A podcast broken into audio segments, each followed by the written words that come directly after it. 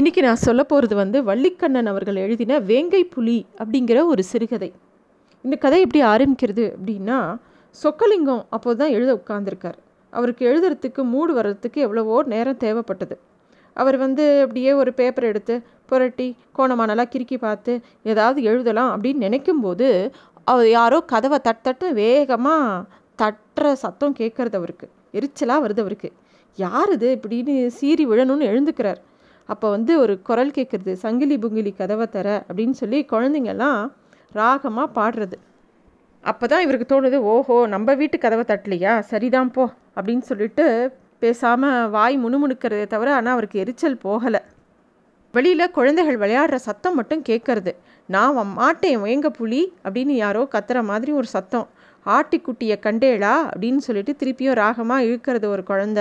கண்டோம் அப்படின்னு சொல்லுது எங்கே? வீட்டுக்குள்ளே வரலாமா? வரக்கூடாது. வருவேன். ஏதோ வந்துட்டேன். அப்படியே ஒரே சத்தம். வேங்க புலி வேங்க புலின்னு ஏதோ இந்த குழந்தைங்க என்ன விளையாட்டு அப்படின்னா ஒரு வீட்டுக்குள்ளே எல்லாரும் இருப்பாங்க. அந்த வேகமாக ஒரு குழந்தை கதவை தட்டும். அந்த கதவை தட்டுற குழந்தை தான் வேங்க புலி.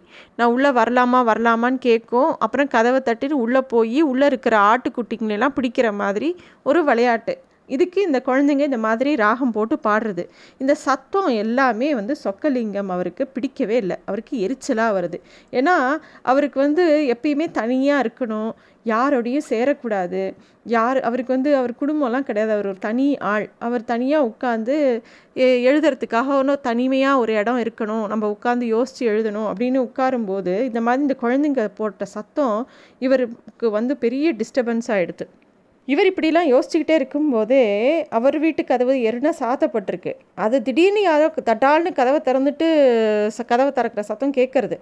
யார் இப்படி திறக்கிறா? அப்படின்னு சொல்லி வெளியில் வா பார்க்கும்போது குழந்தைகள்லாம் வருது. ஏய் இங்கே வரக்கூடாது. வெளியில் போங்க. அப்படின்னு வேகமாக சத்தம் போடுறார்.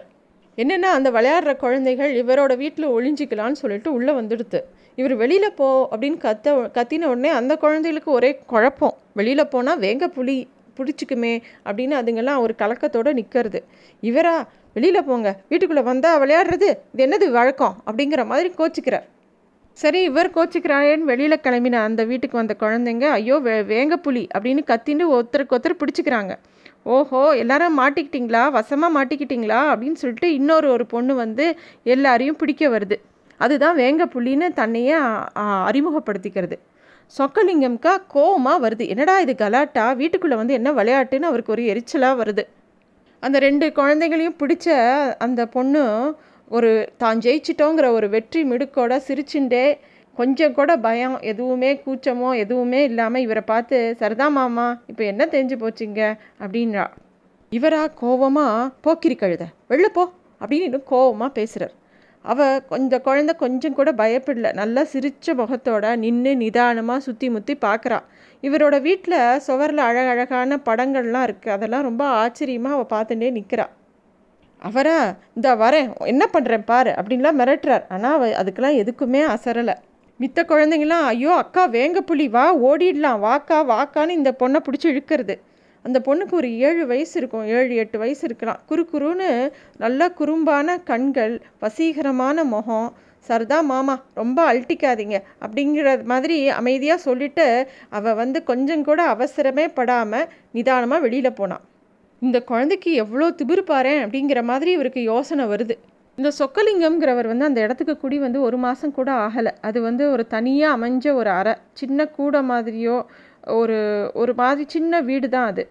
அவர் வந்து அந்த ஏரியாலேயே வந்து ஒரு தனி வீடுல பார்த்து குடி வந்திருக்காரு. தான் தனியாக எழுதணும் படிக்கணும். ஏன்னா அவருக்கு எந்த டிஸ்டர்பன்ஸும் எப்பயுமே பிடிக்காது. அந்த பக்கத்துலேயே அந்த ஹவுஸ் ஓனரோட வீடு மட்டும்தான். மற்றபடி கொஞ்சம் அமைதியான இடம் தான் அவர் எப்பயுமே ஒரே இடத்துல கூட ரொம்ப நாள் தங்க மாட்டார். எங்கேயாவது இது ஐயோ இந்த இடம் அலுப்பாக இருக்கே நம்ம வேறு இடத்துக்கு கூடி போயிடலாம் அப்படின்னு சொல்லிட்டு அவரே மாறிடுவார். அந்த மாதிரி ஒரு சுபாவம் இருக்கக்கூடிய ஆள் அவர். அவருக்கு நிறைய விஷயங்கள் பிடிக்காது. அதில் முதல்ல முக்கியமான விஷயம் குழந்தைகளை கண்டால் அவருக்கு சரியாகவே படாது.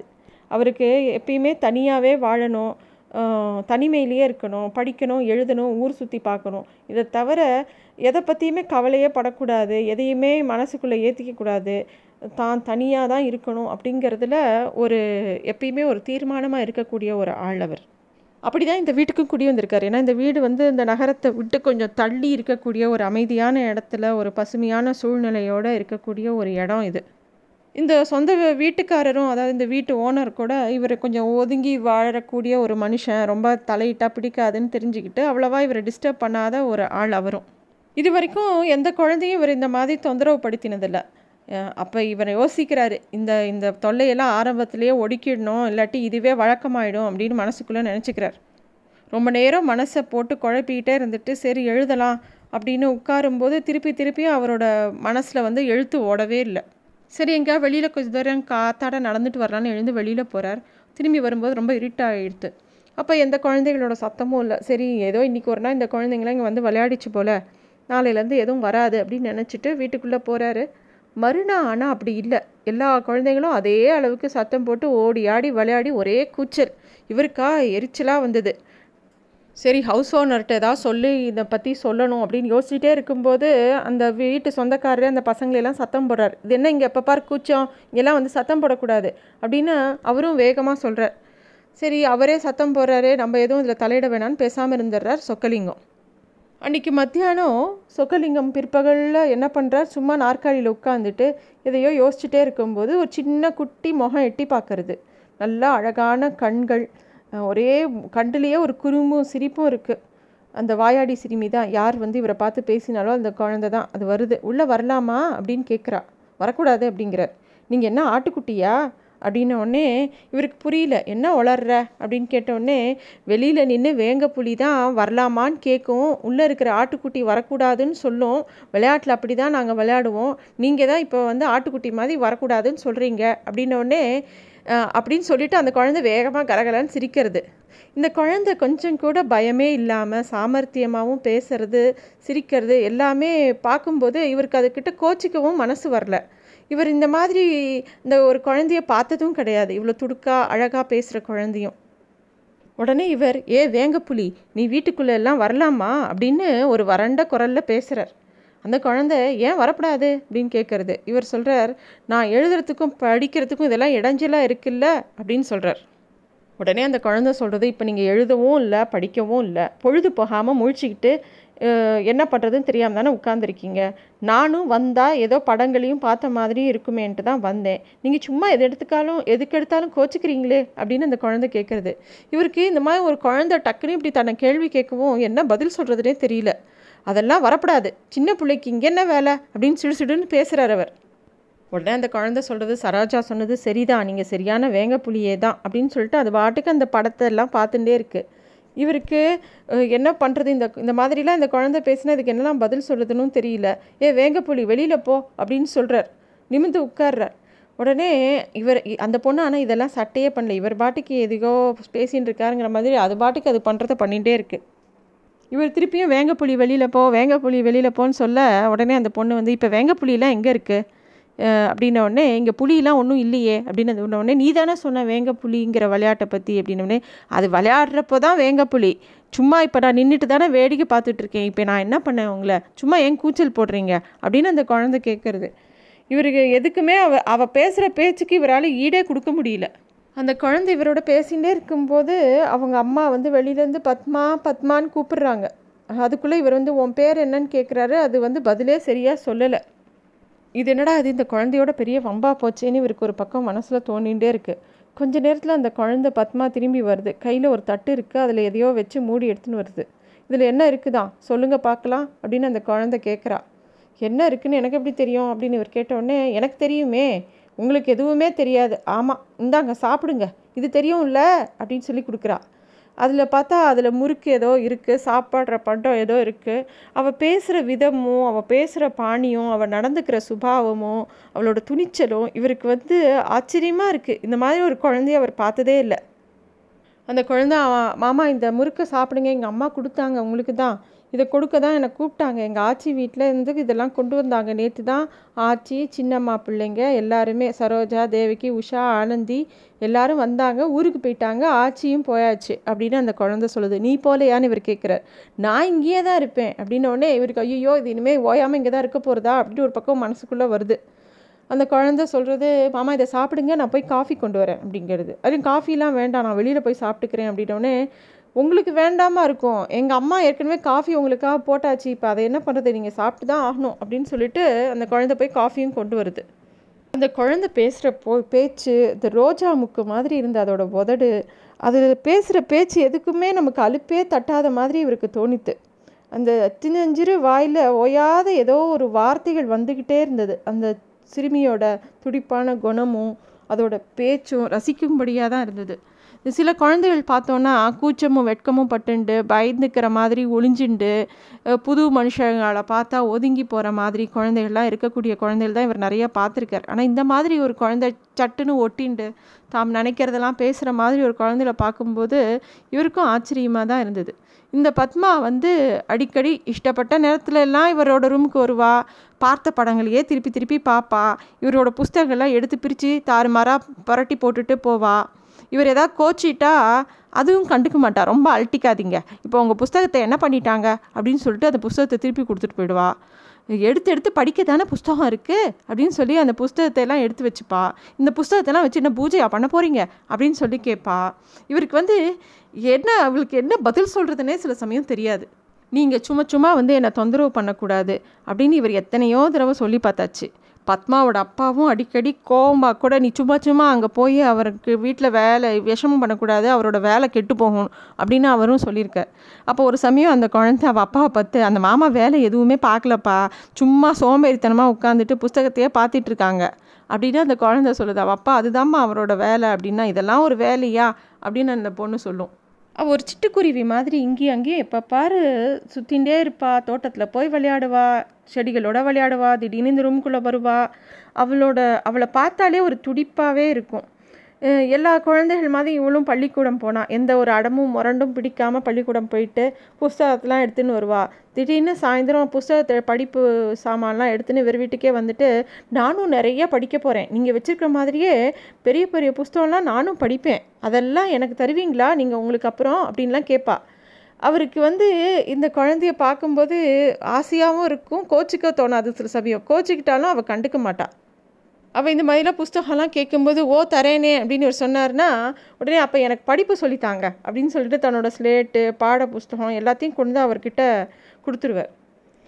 பத்மாவால் தன்னோட நேரங்கள் பெரும் பகுதி வீணாக போகிற மாதிரி சில சமயம் சொக் சொக்கலிங்கத்துக்கு தோணும். அப்படிலாம் வருத்தப்பட்டால் கூட இந்த புத்திசாலி குழந்தையோட நட்பு ஒரு இனிய அனுபவம் மாதிரி தான் அவருக்கு இருந்தது.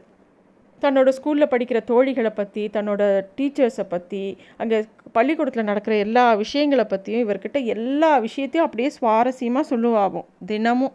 அவள் வரும்போது இவர் எதாவது படிச்சுட்டு இருந்தா சும்மா என்ன எப்போ பார் படிப்பு. நான் தான் ஸ்கூலுக்கு போகும்போது நீங்களும் படிங்க. இப்போ நான் இருக்கும்போது எதுக்கு படிச்சுட்டு இருக்கீங்க? அப்படின்பா எப்போ பார் தன்னோட விளையாடிட்டே இருக்கணும்னு சொல்லுவாள் ஆரம்பத்துலலாம் இவருக்கு அது சங்கடமாகவும் எரிச்சலாகவும் ஒரு மனப்புழுக்கமாகவும் இருந்தால் கூட அப்புறமா அவருக்கு அவளோட விளையாடுறதெல்லாம் அவருக்குமே பிடிச்சிருந்தது. அவள் மேலே ஒரு ஒட்டுதல் அவருக்குமே வந்திருந்தது. சில சமயம் அவங்க ரெண்டு பேரும் ஒருத்தருக்கு ஒருத்தர் வேங்கப்புலி ஆடு அப்படின்னு பேசி தமாஷா ஒருத்தர் ஒருத்தர் வேங்கப்புலின்னு கூட சொல்லி கூப்பிட்டுப்பாங்க. என் சின்ன ஸ்நேகிதி அப்படின்னு சொல்லிட்டு அவ அவளை அழகாக பிரியமாகவும் அவர் கூப்பிடுவார். இந்த எட்டு வயசு குழந்தை சின்ன பொண்ணுக்கும் இவ்வளோ பெரியவருக்கும் இருக்கிற ஸ்னேகங்கிறது இந்த சுற்றி இருக்கிறவங்களுக்குலாம் விசித்திரமாக இருந்தது. எல்லா அவங்கெல்லாம் என்ன சொல்லுவாங்கன்னு கூட இவங்களை பற்றி அதை பற்றி இவங்க யாரும் கவலைப்படல. இவங்க ரெண்டு பேரும் ஜாலியாக இவங்க ரெண்டு பேரும் இவங்களோட உலகத்தில் இருந்தாங்க. ஒரு சமயம் பத்மாவுக்கு கடுமையாக ஒரு நோய் வந்தது.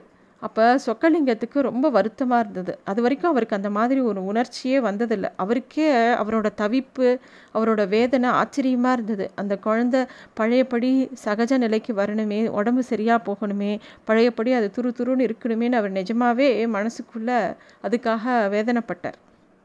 அந்த குழந்தை அப்புறமா உடம்பு சரியாக போய் மீண்டு வந்தது. அந்த குழந்தையும் தன்னோட குறைகள் தேவைகள் விருப்பங்கள் தன்னோட எண்ணங்கள் கனவுகள் எல்லாத்தையும் அவர்கிட்ட தான் ஆசையாக பகிர்ந்துண்டா. தான் பெற்றோர்கிட்ட கூட அவள் அவ்வளோவா பேசினது கிடையாது. இவர்கிட்ட தான் நினச்சதெல்லாம் சொல்லி அப்படியே இருந்தா. காலமும் ஓடித்து. சொக்கலிங்கத்துக்கு வ வழக்கமாக வரக்கூடிய ஒரு மனநோய் என்னடான்னா இப்போ ரொம்ப நாள் இந்த இடத்துல இருந்துட்டோமே நம்ம வேறு இடத்துக்கு போகணும் அப்படிங்கிற மாதிரி அவருக்கு ஒரு எண்ணம் வரும் அடிக்கடி. அதனால தான் தனியாக ஏதாவது ஒரு இடம் பா மாற்றிக்கிட்டு போயிடுவார். இந்த இடத்துக்கு வந்து ரெண்டு மூணு வருஷம் ஆயிடுத்து ரொம்ப காலமாக இதே ஒரே இடத்துல இருந்துட்டோமே முதல்ல இந்த இடத்த விட்டு கிளம்பணும் அப்படின்னு அவருக்கு தோணித்து அதுக்குண்டான ஏற்பாடெல்லாம் அவர் தீவிரமாக பார்த்து வேறு ஒரு இடத்துல வீடு பார்த்துட்டு கிளம்பணும்னு முடிவுக்கு வந்துட்டார். அதே சமயம் இந்த வீட்டுக்கார் வீட்டு சொந்தக்கார்ட்டையும் சொல்லிட்டார். ஆனால் பத்மா தான் ரொம்ப வருத்தப்படுவா என்ன பண்ணலாம் அப்படின்னு சொல்லி இவருக்கு தோணித்து அவள் அழுவா அப்புறம் கொஞ்சம் நாளில் சரியாயிடும்னு அப்படின்னு இவரே மனசுக்குள்ளே தீர்மானம் பண்ணிட்டார். தன்னோட முடிவை பத்மா கிட்டேயும் சொன்னார். அவள் வந்து முதல்ல அதை ரொம்ப மும்முரமாக எடுத்துக்கல. அவள் வந்து என்ன விளையாடுறீங்களா? அப்படின்னு சிரிச்சுட்டே கேட்குறா இவர் ரொம்ப அழுத்தமாக சொல்லவும் பொய் சொல்கிறீங்க நீங்கள் அப்படிங்கிறா. இல்லை நான் உண்மையாக உறுதியாக நான் போகிறேம்மா அப்படின்னு சொல்லும்போது ஏன் போகிறீங்க ஏன் இங்கேருந்து போகணும்? நீங்கள் இங்கேருந்து போக வேண்டாமாம்மா இங்கே இருங்க நான் உங்களை தொந்தரவே பண்ண மாட்டேன் அப்படிங்கிற. ஆனால் அவர் தன்னோட மா முடிவை மாற்றிக்கொள்ள போகிறது இல்லைங்கிறதும் அவர் கண்டிப்பாக போக போகிறார் அப்படின்னு தெரிஞ்ச உடனே அவளுக்கு என்ன பண்ணுறதுன்னே அவருக்கு தெரியல. அவர் தன்னோட மனசை மாற்றிக்க மாட்டாரா? தன்னோட கிளம்புற விஷயத்தையெல்லாம் தள்ளி போட மாட்டாரா? அப்படிங்கிற மாதிரி இவளுக்கு தோணிகிட்டே இருந்தது. அவர் கிளம்புற வேலை வந்துடுத்து. மறுநாள் காலையில் கிளம்ப போகிறார் அவர் அவகிட்ட சொல்கிறா ஆனால் அவள் குப்புற அடித்து அழுவா பெரிய ரகலை பண்ணுவார்னு நினச்சார். அவதெல்லாம் அவள் எதுவுமே பண்ணல. கொஞ்சம் சோகமாக இருந்தால் எதுவுமே வெளிப்படையாக அவள் சொல்லலை. சரின்னு சொல்லிட்டு பேசாமல் போயிட்டான் மொதல் நாள் இரவு சொல்கிறார் நாளைக்கு காலையில் விடிக்காலமுறையே நான் கிளம்பி போயிடுவேன் இருட்டோட. அதனால் பத்மா நான் ஊருக்கு போயிட்டு வரேன். நீ வந்து சௌக்கியமாக ச நல்லபடியாக இரு. நான் எங்கே போனாலும் உன் நினைவு எனக்கு எப்போவும் இருக்கும். அப்படின்னு சொல்கிறார் அவர். ஒன்றுமே பதில் சொல்ல ம் அப்படின்னு சொல்லிட்டு மூஞ்சி தூக்கிட்டு அந்த வீட்டை விட்டு வெளியில் போயிடுறா. அதிகாலையில் அவர் கிளம்புறதுக்கு எல்லாம் கிளம்புறாரு. ஒரு நாலரை மணி இருக்கும். நல்லா இருட்டு குளிர் காற்று படு கடுமையான பனி. சொக்கலிங்கம் எழுந்து தன்னோட லக்கேஜ்லாம் எடுத்துகிட்டு கதவை திறக்கிறார். விளக்கு போடுறார். அவர் அப்படியே அதிர்ச்சியில் திடுக்கிடுறார் அவர். வாசலில் அந்த குழந்த பத்மா அப்படியே படுத்து கிடக்கா. அவருக்கு அவளுக்கு பயங்கர குளிர். அப்படியே கையை ரெண்டையும் பொத்தின்னு அவள் அப்படியே படு ஒரு நாய்க்குட்டி மாதிரி அனாத நாய்க்குட்டி சுருண்டு படுத்திருந்தா எப்படி இருக்கும்? அது மாதிரி அவள் படுத்திருந்தா. அவளோட கண்களில் கண்மின் க கன்னத்துலலாம் அவளோட அழுதிருந்த சுவடு அப்படியே இருக்குது இவருக்கு வந்து அப்படியே தூக்கி வாரி போடுறது. அட பாவமே இந்த பனிலையும் குளிர்லையும் இந்த குழந்தை இப்படியா? அப்படின்னு சொல்லி பதறி போய் அந்த குழந்தை எழுப்புறார். பத்மா என்ன இது? அப்படின்னு அவசரமாக எழுப்புறார். அவள் பக்கத்தில் ஒரு பை கிடக்கு. அதுதான் அப்போ தான் அவர் பார்க்குற அதில் அவளுடைய பாவாடை சட்டை அவளோட ட்ரெஸ்ஸு எல்லாமே அதில் இருக்குது அதையும் கட்டி பிடிச்சிட்டு என்னை விட்டு இவ இவரை எழுப்பின உடனே அந்த குழந்தைக்கு இவர் எழு கிளம்பிட்டாருன்னு தெரிஞ்சு போச்சு. இவரை இறுக்கி கட்டி பிடிச்சிக்கிறது. என்னை விட்டு போகாதீங்க மாமா. நானும் உங்கள் கூடவே வரேன். நீங்கள் எங்கே தான் ஊருக்கு போனாலும் என்னையும் கூட்டிகிட்டு போங்க அப்படின்னு அழருது அவருக்கு என்ன பண்ணுறதுனே தெரியல. என்ன பத்மா இது? ராத்திரி முழுக்க இங்கேவா படுத்திருந்த? அப்படின்னு கேட்கும்போது அந்த குழந்தை தலையாட்டிட்டு நீங்கள் என்னை விட்டுட்டு போ இருட்டோடு போயிடுவீங்கன்னு சொன்னீங்களே மாமா. என்னை விட்டுட்டு நீங்கள் போகவே கூடாது. அதனால தான் நான் இங்கே ராத்திரியே இங்கே வந்து படுத்துக்கிட்டேன். அப்படின்னு சொல்கிறார் அந்த அவர் இந்த குழந்தை சொல்ல சொல்ல இவர் கண்ணில் இருந்து அப்படியே கண்ணீராக வழியறது. பத்மாவோட அம்மாவும் அப்பாவும் அந்த குழந்தைய சமாதானப்படுத்துகிறாங்க என்னம்மா இது? மாமா போனால் என்ன? அடிக்கடி உன்னை பார்க்க வருவாங்க. நீ மொதல் வா. ஏன் அழுவுற? அப்படின்லாம் சொல்கிறாங்க பத்மா அவங்க பக்கம் திரும்பவே இல்லை. என்னை விட்டு நீங்கள் போகக்கூடாது மாமா. நான் அவங்க கூடவே வருவேன். நீங்கள் என்னை விட்டுட்டு போயிட்டா எனக்கு திருப்பியும் உடம்புக்கு வந்துடும் அப்புறம் நான் பிழைக்கவே மாட்டேன். அப்படிலாம் சொல்லி அழறது அந்த குழந்தை. சொக்கலிங்கத்தோட உள்ளத்தை அந்த பேச்சு அப்படியே உருக்கிடுறது. இவ்வளோ அன்பு அவர் பார்த்ததே இல்லை. அவர் கண்ணிலிருந்து ஜலமாக விழருது அவருக்கு மனசில் தோன்றுறது இந்த மாதிரி ஒரு அன்பு குழந்தைய அன்பு மலரை கசக்கி எரிஞ்சிட்டு நம்ம என்னத்தை உலகத்தில் சாதிக்க போகிறோம் அப்படி என்ன பெருசாக நம்ம சாதிச்சிட போகிறோம் அப்படின்னு சொல்லிட்டு அவர் தீர்மானமாக ஒரு பதில் சொல்கிறார் அழாத பத்மா நான் எங்கேயும் போகலை. உன்னை விட்டுட்டு நான் எங்கேயும் போக போகிறதில்ல நான் இங்கேயே தான் இருக்க போகிறேன் அப்படின்னு சொல்லிட்டு அவர் சொல்கிறார் நீ சரியான வேங்க புலி தான். நீ என்னன்னா என்னை ஆட்டுக்குட்டி மாதிரி ஆக்கிட்டு என்னை தப்பி ஓட முடியாமல் பண்ணிட்டியே நீ? அப்படின்னு சொல்கிறார் அவரும் ரொம்ப சந்தோஷமாக இருக்கும் அந்த குழந்தையும் அந்த கண்ணீர்லாம் தொடச்சுன்னு சந்தோஷமாக மாமா நல்ல மாமா அப்படின்னு சொல்லி அவரை போய் கட்டி பிடிச்சிக்கிறது.